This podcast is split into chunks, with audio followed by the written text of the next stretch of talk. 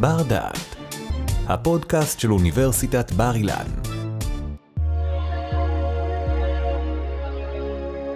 במאה החמישית לפני הספירה הקים אפלטון את האקדמיה, בית הספר הראשון ללימוד הפילוסופיה באתונה.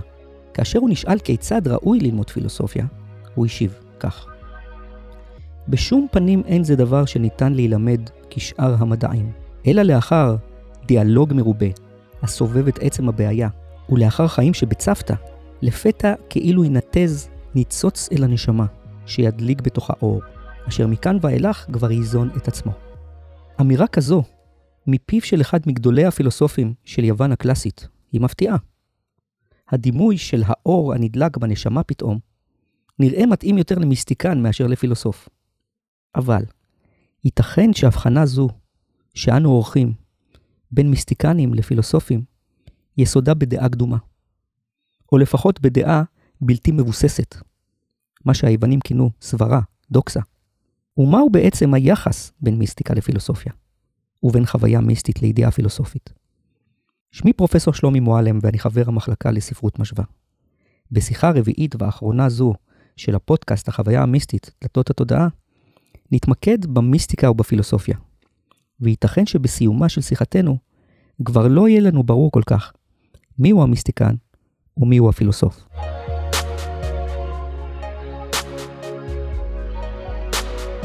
בשיחותינו הקודמות הגדרנו את החוויה המיסטית כחוויית מפגש ישיר עם מציאות מוחלטת או אלוהית. הדגשנו כי ממד מרכזי בחוויה זו הוא קבלת ידע מיסטי באופן פתאומי. כלומר, החוויה המיסטית מעבירה למיסטיקן או למיסטיקנית, בבת אחת, תוכן של ידע מיסטי אודות מהות המציאות. ידע שמשנה את תפיסת עולמו ואת חייו של המיסטיקן.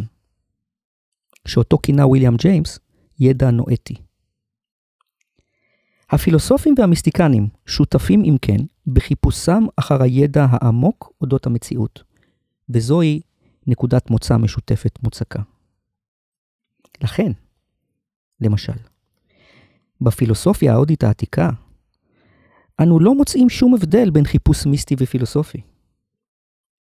ולמעשה ששת הזרמים, ששת הדרשנות של הפילוסופיה ההודית העתיקה, חותרים כולם, בו זמנית, גם אל הידע המהותי אודות המציאות, וגם אל נצחיות הנפש וגאולת נפשו של האדם. ובלשונם, גם אל הווידיה, הידע, וגם אל המוקשה, הגאולה. אז מדויק יותר לומר שבפילוסופיה ההודית, נצחיות הנפש וגאולת האדם מתבססות על כך שהאדם מגיע אל הידיעה האמיתית אודות המציאות. הווידיה מובילה אל המוקשה. אם כן, ניתן לומר שבהודו, פילוסופיה ומיסטיקה הם למעשה שני הצדדים של אותו מטבע. החיפוש אחר הידע והחיפוש אחר נצחיות הנפש. אולם ניתן לטעון שטשטוש זה שבין מיסטיקה לפילוסופיה הוא מאפיין של אורך החשיבה המזרחי, ויש בפילוסופיה המערבית, שהיא הפילוסופיה הרצינית באמת, זאת שנוצרה ביוון החל מהמאה השישית לפני הספירה, שם יש את ההבחנה הברורה בין השניים. בין חוויות דתיות או מיסטיות של אקסטזה אי-רציונלית, לבין חיפוש רציונלי, עקבי ומנומק היטב, אחר ידע מדעי מוצק אודות היקום. אנו נבחן טענה זו אודות הפילוסופיה היוונית, תוך התמקדות בשני אישים שהם דמויות מפתח בפילוסופיה היוונית המוקדמת, המכונה גם הפילוסופיה הפרה-סוקרטית שלפני סוקרטס. הראשון הוא פיתגורס, שככל הנראה היה הראשון שהשתמש במילה פילוסופיה, ודיבר על היקום כקוסמוס. והשני הוא פרמנידס, שניסח לראשונה בתולדות המערב את חוקי הלוגיקה ואת דרך החקירה הלוגית שמובילה אל האמת. ושוב מונחת לפתחנו השאלה הגדולה, האם אישים אלו, פיתגורס ופרמנידס, המזוהים עם עליית הפילוסופיה ביוון, אכן יצרו, או לפחות כיבדו את ההפרדה החמורה שבין פילוסופיה למיסטיקה, מיד נראה.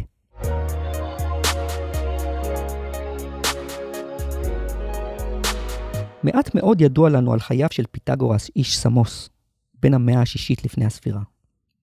הוא מוכר לכולנו ממשפט פיתגורס המפורסם, אודות יחסי הצלעות במשולש ישר זווית.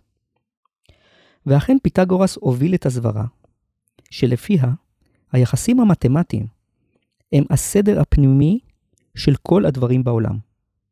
כלומר, שהמספרים והיחסים ביניהם הם המהויות האמיתיות שמעבר לתופעות הנתפסות בחושים. הוא גם היה הראשון שהגדיר, כתוצאה מכך, את היקום כמבנה של מה שהוא קרא קוסמוס, סדר מדויק ונצחי, מתמטי לעילה ורציונלי של העולם. סדר שבגלל שהוא רציונלי לחלוטין, הוא ניתן להבנה מלאה בתודעה האנושית. פיתגורס גם האמין שמדע האסטרונומיה חושף יחסים מתמטיים וגיאומטריים בין הכוכבים. ולכן מספרים עליו שכאשר נשאל מהי משמעות החיים, ענה להתבונן בשמיים. במשמעות המדויקת של הבנת הסדר או הקוסמוס הגיאומטרי-מתמטי של העולם ושל הכוכבים. זוהי אפוא תפיסה רציונלית מתמטית קיצונית של היקום כקוסמוס. לכן ניתן לומר על פיתגורס שהיה רציונליסט פילוסופי קיצוני, פילוסוף מתמטיקאי. אבל לא כולם יודעים שלפיתגורס היה גם צד אחר באישיותו. הצד הדתי או הצד המיסטי. בהיותו מקורב לדת שנקראת דת האורפאים, היה סבור פיתגורס שהנפש של האדם היא בעצם אל שחטא וכרעת וכלוא בגוף האדם. כלומר, הוא היה סבור שהנפש היא אלוהית והיא כלואה בגוף האנושי, וכך היא מתגלגלת לגופים אחרים לאחר מותו של האדם. מסברים שפיתגורס עצמו ידע לתאר בדיוק את כל גלגוליו הקודמים, ובאחד מהם הוא אמר דרך אגב שהוא היה דג. בהתאם לכת האורפאים לימד פיתגורס כי תכלית החיים הדתיים היא טיהור הנפש. כלומר, האדם הדתי הפיתגורי מבקש לקיים טקסי טיהור מתוך ההנחה שכאשר נפשו מטוהרת, היא לא תתגלגל יותר בגופים, היא תפרוץ ממעגל הלידות והמיתות, מעגל הגלגולים, והאל הכלוא ישוב למושבו השמימי, וישיג עושר נצחי בעולם הבא. במילים אחרות, פיתגורס מאמין בתורת הגלגולים, באלוהיות הנפש ובטקסי הטיהור הדתיים של הנפש. אבל חידושו הגדול של פיתגורס היה בכך שהוא לימד שהעיון הפילוסופי הטהור, כלומר הלימוד וההתבוננות ביחסים המתמטיים והגיאומטריים של היקום, הוא הדרך לתיאור הנפש. בזאת הוא העניק מימד מיסטי, דתי, של טקס טיהור לעיון הפילוסופי והמתמטי.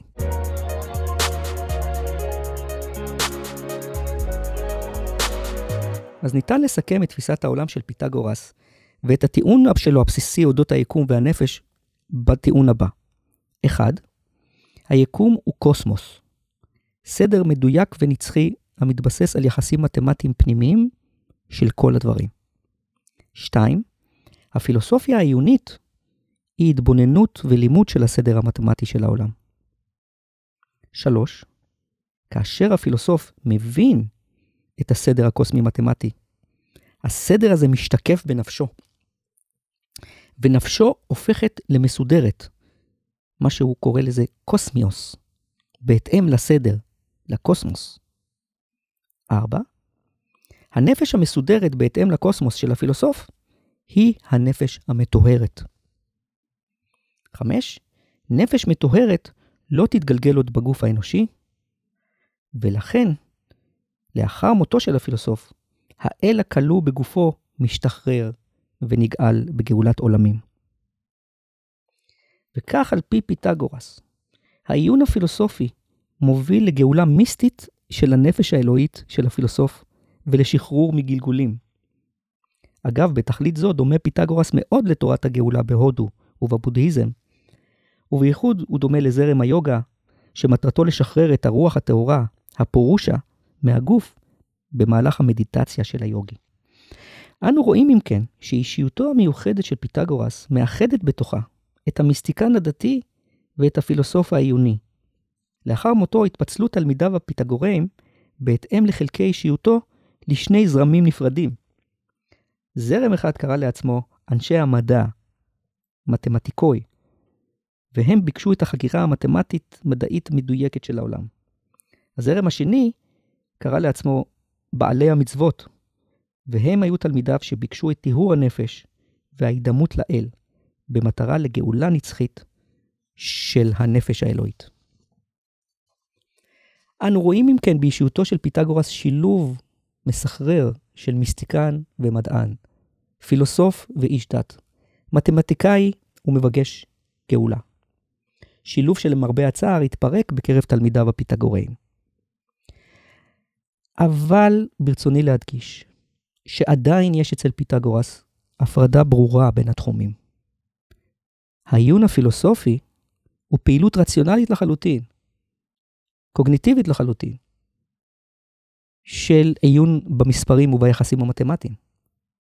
ורק התוצאה הנובעת מהעיון הפילוסופי היא טיהור מיסטי של הנפש וגאולת הנשמה האלוהית. כלומר, אצל פיתגורס אלו שני תחומים נפרדים, הקשורים ביניהם בקשר סיבתי עמוק, כמו תרופה חומרית ובריאות נפשית. אבל אצל הפילוסוף שבא אחריו, ושהיה ככל הנראה פיתגורי בצעירותו, הזיקה הזאת הופכת פנימית וחזקה יותר. והפילוסופיה עצמה נתפסת כבעלת ממדים מיסטיים מובהקים. פילוסוף זהו פרמנידס, שעליו נדבר בחלק הבא.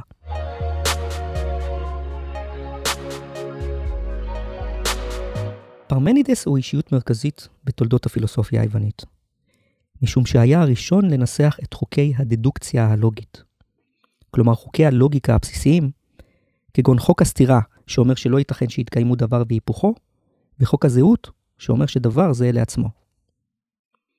הדדוקציה הלוגית הזאת, שניסח פרמנידס, היא זו שמובילה את ההכרה האנושית, או את האינטלקט הטהור, צעד צעד ובאופן ברור ויציב, בדרך אל האמת הבלתי ניתנת להפרכה, אל האמת הוודאית.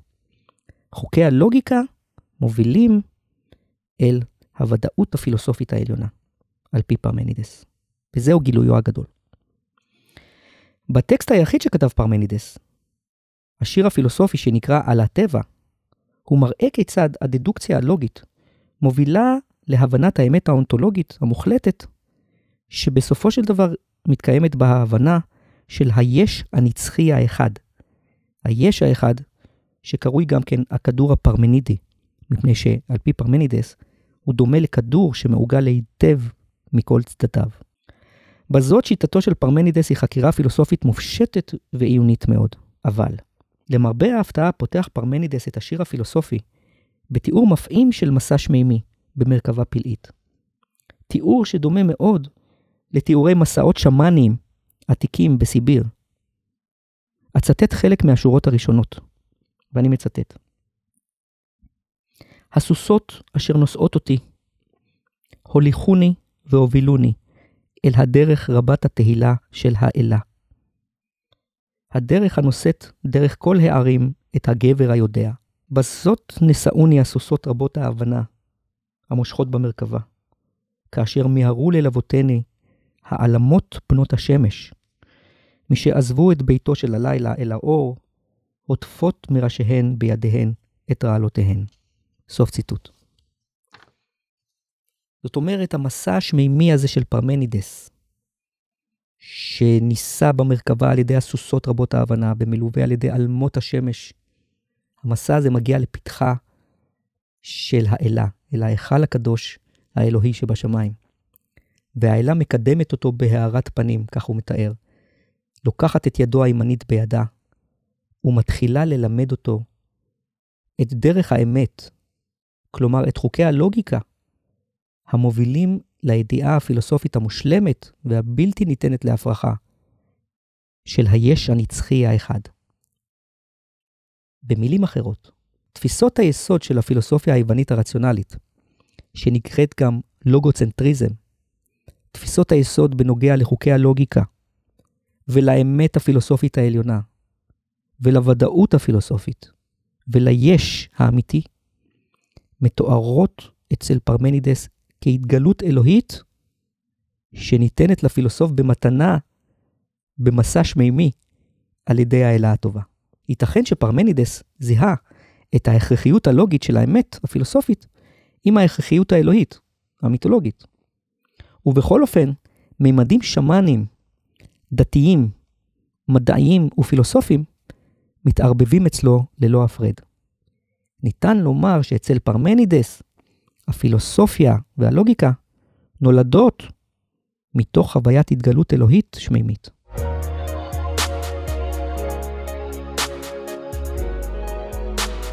לתיאור הזה של פרמנידס נוסף מימד נוסף אצלו, שהוא באופן מובהק מימד מיסטי. על פי הגדרתנו את החוויה המיסטית כמגע ישיר או איחוד עם המציאות המוחלטת. מימד זה מופיע כאשר מתוארת ההגעה אל הידיעה הפילוסופית העליונה של האמת, שהיא כאמור ההוויה הנצחית, היש הנצחי. וכך מלמדת האלה את פרמנידס. כאשר האינטלקט האנושי, או ההכרה, שאותו מכנים היוונים בשם נוס, כלומר הכרה נואטית, הכרה טהורה, כאשר האינטלקט האנושי הזה, הטהור, מודרך על ידי חוקי הלוגיקה, בדרך החקירה הפילוסופית החמורה, הוא מגיע לבסוף אל הידיעה המושלמת של האמת, אזי, כותב פרמנידס, מתרחש מעין מיזוג מיסטי בתוך המחשבה, והאינטלקט הטהור מתאחד עם האמת הנצחית. אם ננסח זאת במילותיה של האלה, היא אומרת כך: כי אותו דבר הוא להוויה ולהכרה. והיא אומרת גם, היינו הכם, מה שהווה להכרה, ומה שעל פיו ההכרה.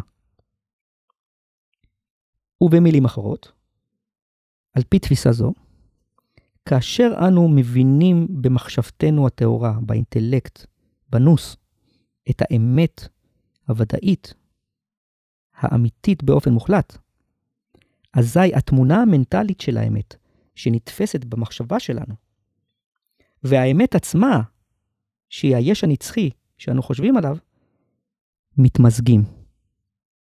התודעה הפילוסופית האנושית מתמזגת עם אובייקט התודעה, הנצחי, לכדי אחדות מיסטית חסרת הפרדה שמתבצעת בתוך מחשבתו של הפילוסוף.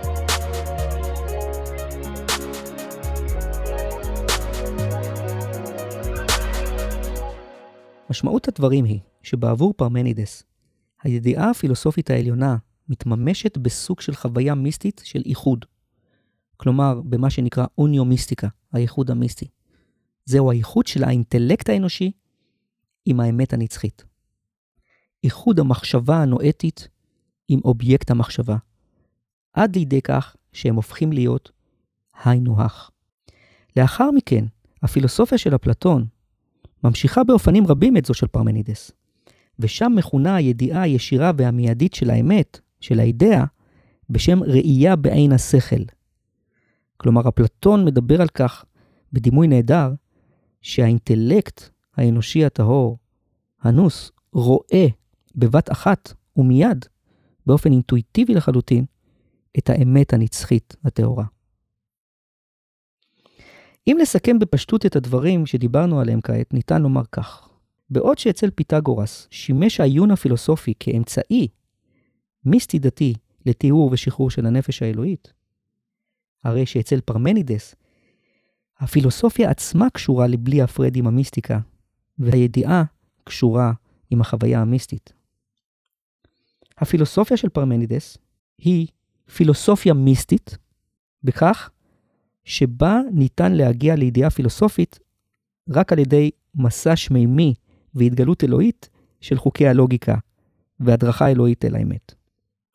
ומצד שני, הפילוסופיה של פרמנידס היא גם מיסטיקה פילוסופית, שבה האינטלקט האנושי מגיע לחוויה ולמצב של איחוד מיסטי עם האמת הנצחית בידיעה הפילוסופית העליונה. וכמו שאומרת האלה, כי אותו דבר הווה להכרה ולהוויה. למי שבקיא בפילוסופיה ההודית, ייתכן שתיאור זה נשמע מוכר, ולא במקרה. תפיסתו של פרמנידס כאן מקבילה בדיוק לתפיסת הסמדהי ביוגה סוטרה של פטנג'לי. זהו המיזוג המיסטי המושלם בין היוגי לאובייקט המדיטציה בשלב העליון של האשטנגה יוגה. אם כן, בפעם הבאה שישאלו אותי חברים, מדוע עברת שלומי ממחקרים פילוסופיים רציניים למחקר המעורפל של המיסטיקה והחוויה המיסטית, כפי שבאמת שאל אותי חבר לא מזמן, אפנה אותם לשמוע את הפודקאסט הזה, בתקווה שיבינו שלפחות אצל היוונים, פילוסופיה ומיסטיקה קשורות זו לזו, לבלי הפרד.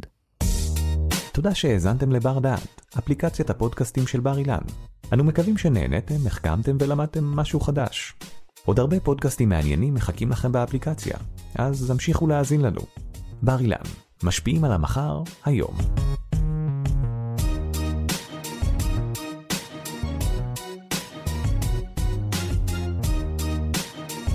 ערכה והפיקה שי קלוט. תודה על ההאזנה.